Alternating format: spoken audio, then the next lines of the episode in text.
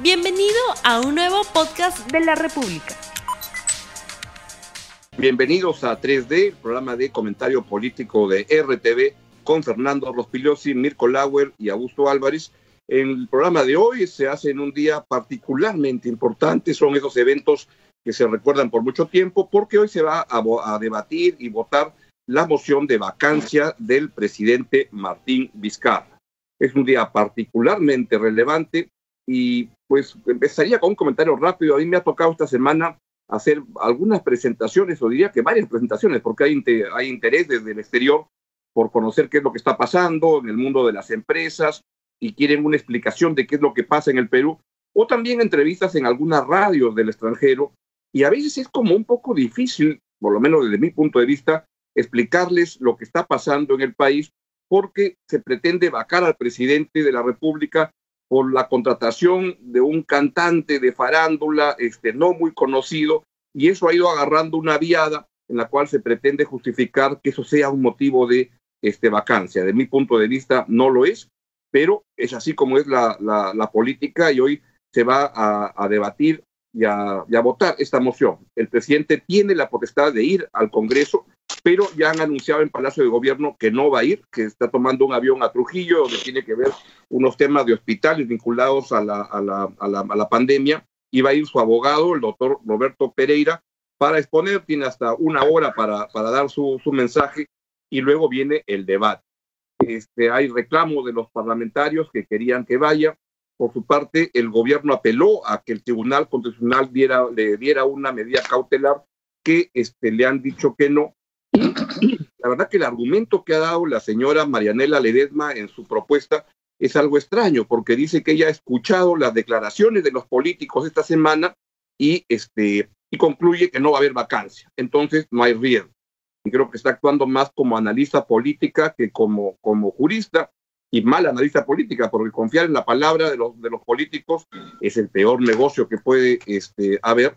Pero si uno hace un conteo de cómo han ido anunciando, no hay los 87 votos para poder vacarla, pero lo que sí veo es que hay una intención de zarandearlo al presidente, por lo que el debate de hoy va a ser una carnicería contra Vizcarra, pero mi previsión es que al final del día, sabe Dios a qué hora, va a haber un voto por la no vacancia. ¿Cómo la ven ustedes?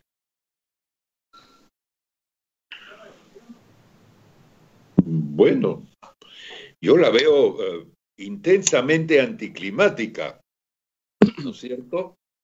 Porque es una votación cuyo resultado está bastante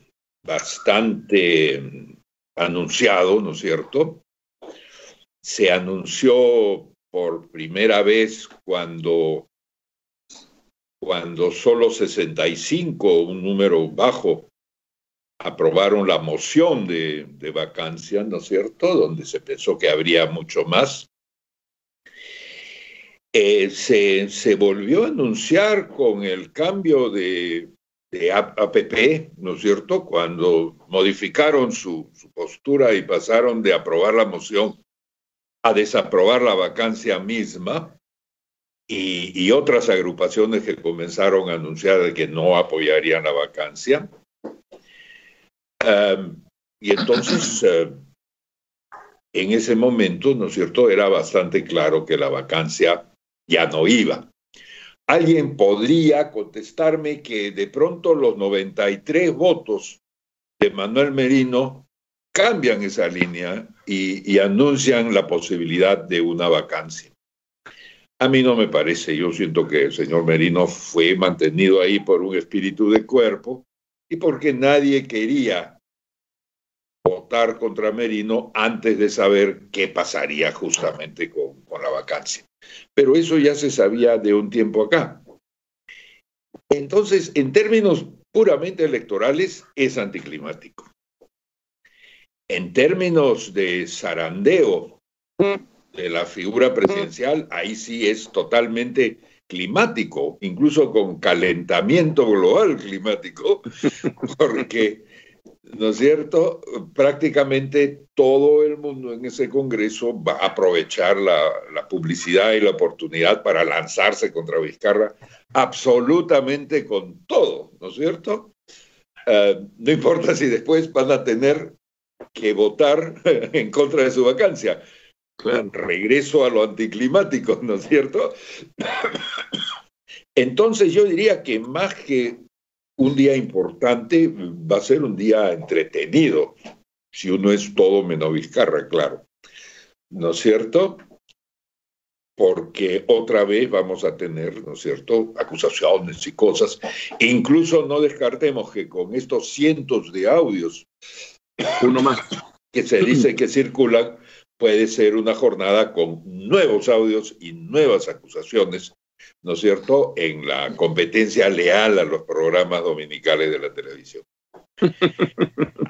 Así lo veo, ¿no es cierto? Si hubiera boletos, yo compraría para presenciarlo. Incluso el zarandeo puede venir más fuerte de los que van a votar en contra de la vacancia, porque quieren justificarse de que votan en contra, pero es un inepto y todo. Entonces, va a ser zarandeo de los que van en contra y de los que van a favor. Lo cual demostraría, ahí termino, que votar en contra y votar a favor se ha devaluado mucho como opción en este Congreso. Bueno, yo lo primero que diría es que se ha demostrado que toda la palabrería de Vizcarra era una farsa, ¿no? Yo no me corro, aquí estoy yo, yo doy la cara. Todo era una farsa porque finalmente se corrió. Hay muchas razones que han esgrimido los que dicen que no debería ir, pero el hecho es que Vizcarra debería haber estado hoy día en el Congreso.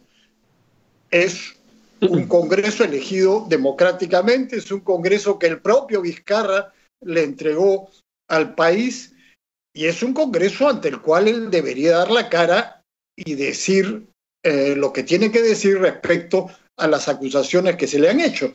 Es decir, hoy día, por ejemplo, hay varios editoriales en los medios, en el comercio, en gestión, en fin, en varios medios de comunicación donde dicen que Vizcarra tiene que dar explicaciones y el mejor lugar para dar explicaciones es en el Congreso de la República. Así funciona o debería funcionar la democracia. El argumento de que el Congreso está lleno de personas impresentables en realidad no es un argumento válido, porque Vizcarra es tan mentiroso, incompetente y deshonesto como los peores congresistas. Entonces estaría más o menos en su ambiente, pero eso no es un argumento, porque lo que se aplica a los congresistas se le puede aplicar a él. El punto es muy sencillo. Vizcarra no puede ir al Congreso porque no puede explicar las cosas que hemos escuchado en los audios. No hay manera de que explique las mentiras que dijo respecto a las contrataciones de Richard Swing en el Ministerio de Cultura, no hay manera de que explique las conversaciones que tuvo con sus subordinados para tratar de engañar a los organismos de fiscalización, no hay forma de que explique, por eso no va. Entonces, no es porque no le guste o porque el Congreso no esté a su altura, el Congreso está a su altura. Él podría ser perfectamente parte de este Congreso y encajaría a la perfección ahí. Ahora, lo último, la vacancia es un asunto político. El Tribunal Constitucional no tenía nada que decir. Coincido con Augusto, el argumento de la señora Ledesma es absurdo.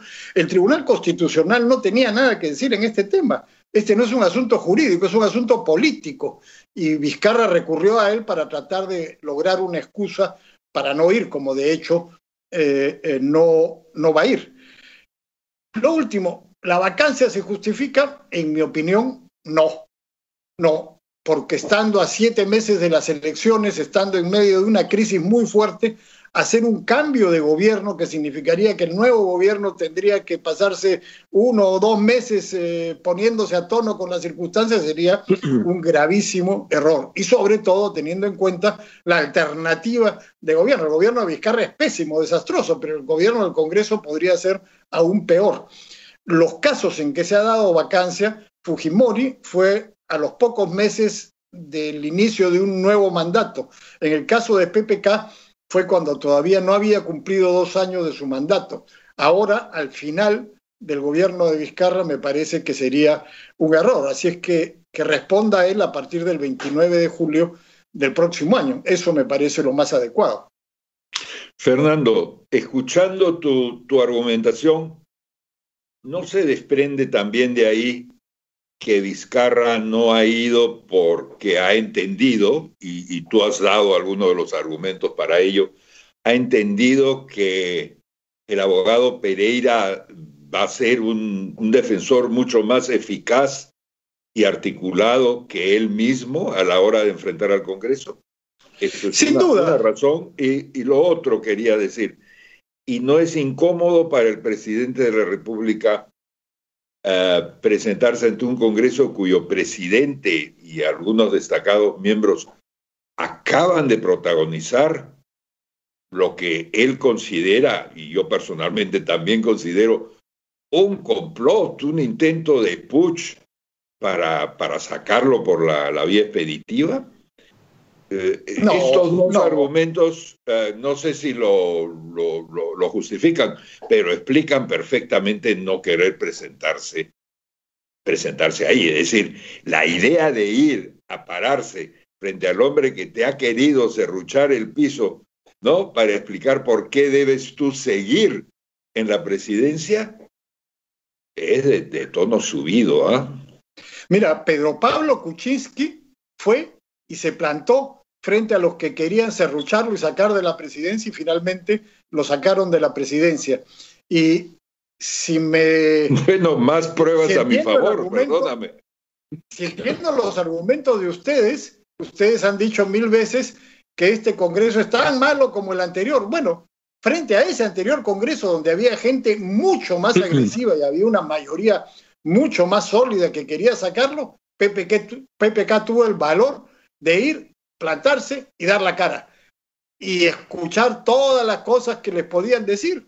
O sea, por favor, hay diferencias. Ahora, lo del complot, ese es un chiste, pues. Ese es una ridiculez. No hubo ningún complot, no había ninguna posibilidad de que el presidente del Congreso, ni aquí ni en ninguna parte, el presidente del Congreso tuviera alguna influencia sobre las Fuerzas Armadas. Entonces, eso no tiene sentido, pero Esto, Fernando, no tiene sentido. Comparto contigo en que no tiene sentido, pero en la cabeza de Manuel Merino sí lo tenía, y en la de Guibo sí lo tenía, y era evidente que se estaban moviendo en esa dirección pensando que hablaban con unas Fuerzas Armadas de hace 40 años, que las iban a sumar a un golpe y que simplemente las iban a llamar ministros y todo, pero Manuel Merino se sentía el Valentín Paniagua con la banda puesta, y estuvo caminando, y la evidencia está que iba en esa dirección. Bueno, pero insisto, PPK tuvo el valor de plantarse a un Congreso donde había gente muy agresiva que realmente lo detestaba y que quería sacarlo, y que finalmente lo sacaron. O sea, Vizcarra ha podido hacer lo mismo, pero no tiene el valor de hacerlo. ¿No es ese un argumento más para que un presidente acosado no vaya al Congreso? No, porque el Congreso... la medalla del valor de PPK... no es pues una medalla que te salve. No descarto incluso que Vizcarra podría cometer errores en su defensa que haga cambiar de idea a la gente en ese Congreso y vacarlo. Entonces, puede leer un papel y dejar el resto a Pereira, pero en fin, ya creo que el asunto ese ya está decidido. No, pero Fernando, Vizcarra no va a ir, y esperemos que Pereira tenga los dos embates aceptables. Si quieres comparar los dos embates de vacancia, la situación de PPK era diferente porque tenía problemas en su bancada parlamentaria, donde ya estaba llena de gente que ya se había pasado al otro lado. Vieira, Eresi, Olaechea, era evidente que estaban jugando al otro lado. Y luego el gabinete de Pedro Pablo Kuczynski comienza a jugarle en contra, que es algo que es una diferencia bien clara de lo que ocurre ahora con Martín Vizcarra.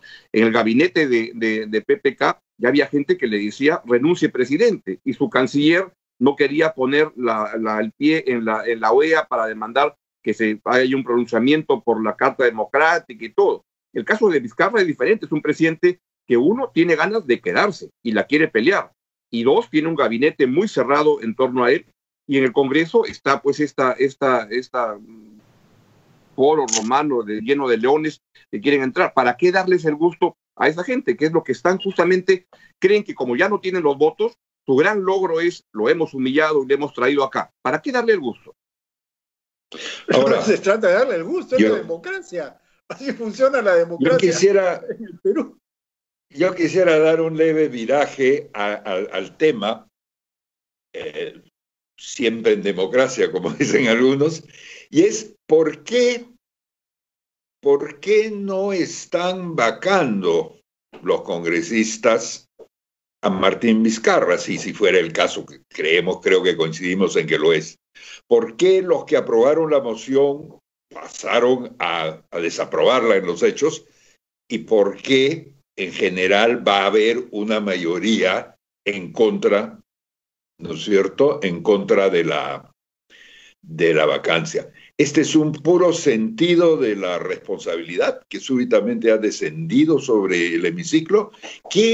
¿Cuál es la fuerza impulsadora de este movimiento antivacancia, si se le puede llamar así? Yo propongo una hipótesis para responder a eso, porque creo que los que vaquen a Martín Vizcarra ahora les va a ir pésimo en la elección presidencial del próximo año, porque es un presidente que es popular y que es más popular que el Congreso, y es por eso que hay mensajes muy claros de Keiko Fujimori, de César Acuña y de otros políticos que aspiran legítimamente a llegar a la presidencia del próximo año, y lo que dicen es: vamos en contra de la vacancia, porque sospecho que se dan cuenta que estar entre los que disparan el gatillo contra Vizcarra les va a ir horrible en la próxima elección. Yo no estoy seguro de eso, pero coincido en parte con tu argumento. No estoy seguro que los que estén por la vacancia les vaya a ir mal. Ya veremos, puede ser o puede no ser, pero sí que... Pero no te preocupes, Fernando, estamos hablando de candidatos únicamente. Bueno, el punto es que en general creo que a la gente no le interesa en medio de esta crisis un cambio, y hay sectores que claramente, digamos, todo el empresariado está en contra de esto, y creo que la mayoría de la opinión pública está en contra de la vacancia. 80%. O sea, hoy día es impopular la vacancia, con justificada razón, por las razones que hemos visto, ¿no? Por la crisis, por la cercanía a las elecciones. Y además, algunos de los políticos que están ahí, si bien no confían en Vizcarra y tienen la sospecha de que Vizcarra puede tratar de manipular las elecciones en función de algún candidato que le sea favorable, confían menos en que un gobierno del Congreso pueda hacer unas elecciones limpias. Sería más bien, podría ser caótico, o podría tratar de manipular las elecciones en función de otro candidato. Entonces, yo creo que esa desconfianza también influye, por lo menos en algunos que quieren presentarse a las elecciones del 2021, ¿no? Ahora, todo esto blinda a Vizcarra para los próximos 8 meses o lo que sea. ¿O es posible que el virus de la vacancia rebrote si aparece alguna novedad en el panorama? Cada día que pasa es menor la posibilidad, pues cada día que se acerca a las elecciones disminuye esa posibilidad, me parece. Pero además no puedes estar organizando estos shows cada mes, ¿no? Así, o sea, es como bien complicado. Y además, no nos olvidemos, cuando el 79% de la opinión pública no quiere la vacancia, lo que les está diciendo a todos es: hay pandemia, hay desempleo, esto está muy complicado, por favor, pónganse a trabajar para eso. Pues puede no ser un soporte real a Vizcarra, pero ahí coincidirá con Fernando en que es la creencia de que mal estaremos con Vizcarra, peor sin él, porque si te imaginas a Manuel Merino manejando la pandemia, no sé, yo creo que ya es para refugiarte en tu casa y ponerle mascarilla a la puerta. Bueno. Entonces, el próximo lunes, nuestro experto en el Congreso nos estará haciendo un resumen detallado de cómo se desarrolló la sesión de hoy día, supongo. No les creo que ni hoy van a ver, tienen que verlo. Vamos a hacer una transmisión especialísima en RTV, sí. Paso a paso. Va a ser como Mirko adelanta, va a ser no muy inteligente, pero entretenido va a ser, porque van a haber intervenciones, no sé, Daniel Urresti va a decir: y quiero saber al presidente qué posición sexual le gusta más, si los prefiere con hombres o con mujeres, y Cecilia García va a lanzar los terroristas de los bancos, están en el gobierno. No va a ser una jornada. Pero lo de Urresti, ¿tú piensas que ha sido simplemente un exabrupto o es una obsesión que lo persigue? Una obsesión, pero Mirko, creo que un tema para conversar en los siguientes programas es ¿Qué pasa que hay tanto militar interesado en entrar en política? Y no digo desde ahora, hasta Ollanta Humala, Donaire, Daniel Urresti, y ahora hay candidatos como el general Chiabra, es decir, hay mucha gente de la Fuerza Armada interesada en entrar en política. Yo sospecho que es gente que sana, tiene un hospital militar, que los atiende bien, a los generales los atiende razonablemente bien, y entonces en vez de estar yendo en la mañana al hospital militar a conversar, y en las noches a los programas políticos a las 7 de la noche, dirán, ¿para qué me quedo de observador? Me meto a la política. Pero además, el tema sexual, hay una nostalgia del como que da vueltas permanentemente en todos los chistes. Además hay una nostalgia del sector público, evidentemente, tantos años en el Estado. Y es gente que mal que bien ha dedicado una vida entera a trabajar por el país en lugares complicados y todo. No tienen un conocimiento que lo quieren aplicar. Pero los militares en política es todo un tema. Pero, en fin, momento de dar por culminado este programa e invitarlos a la programación de RTV. Vamos a estar con Rosa María Palacios comentando las incidencias y seguramente llamando a ver qué les parece si lo llamamos a Fernando, a Mirko y a otras personas para que comenten lo mejor y lo peor de esta jornada. Listo. Entonces nos vamos. Difunda este programa que va a perdurar, vean ustedes, al voto de vacancia. Va a ir más allá de eso. Nos vemos el lunes para comentar cómo fue la vaina hoy día en el Congreso. Chau, chau. Hasta luego. No olvides suscribirte para que sigas escuchando más episodios de este podcast.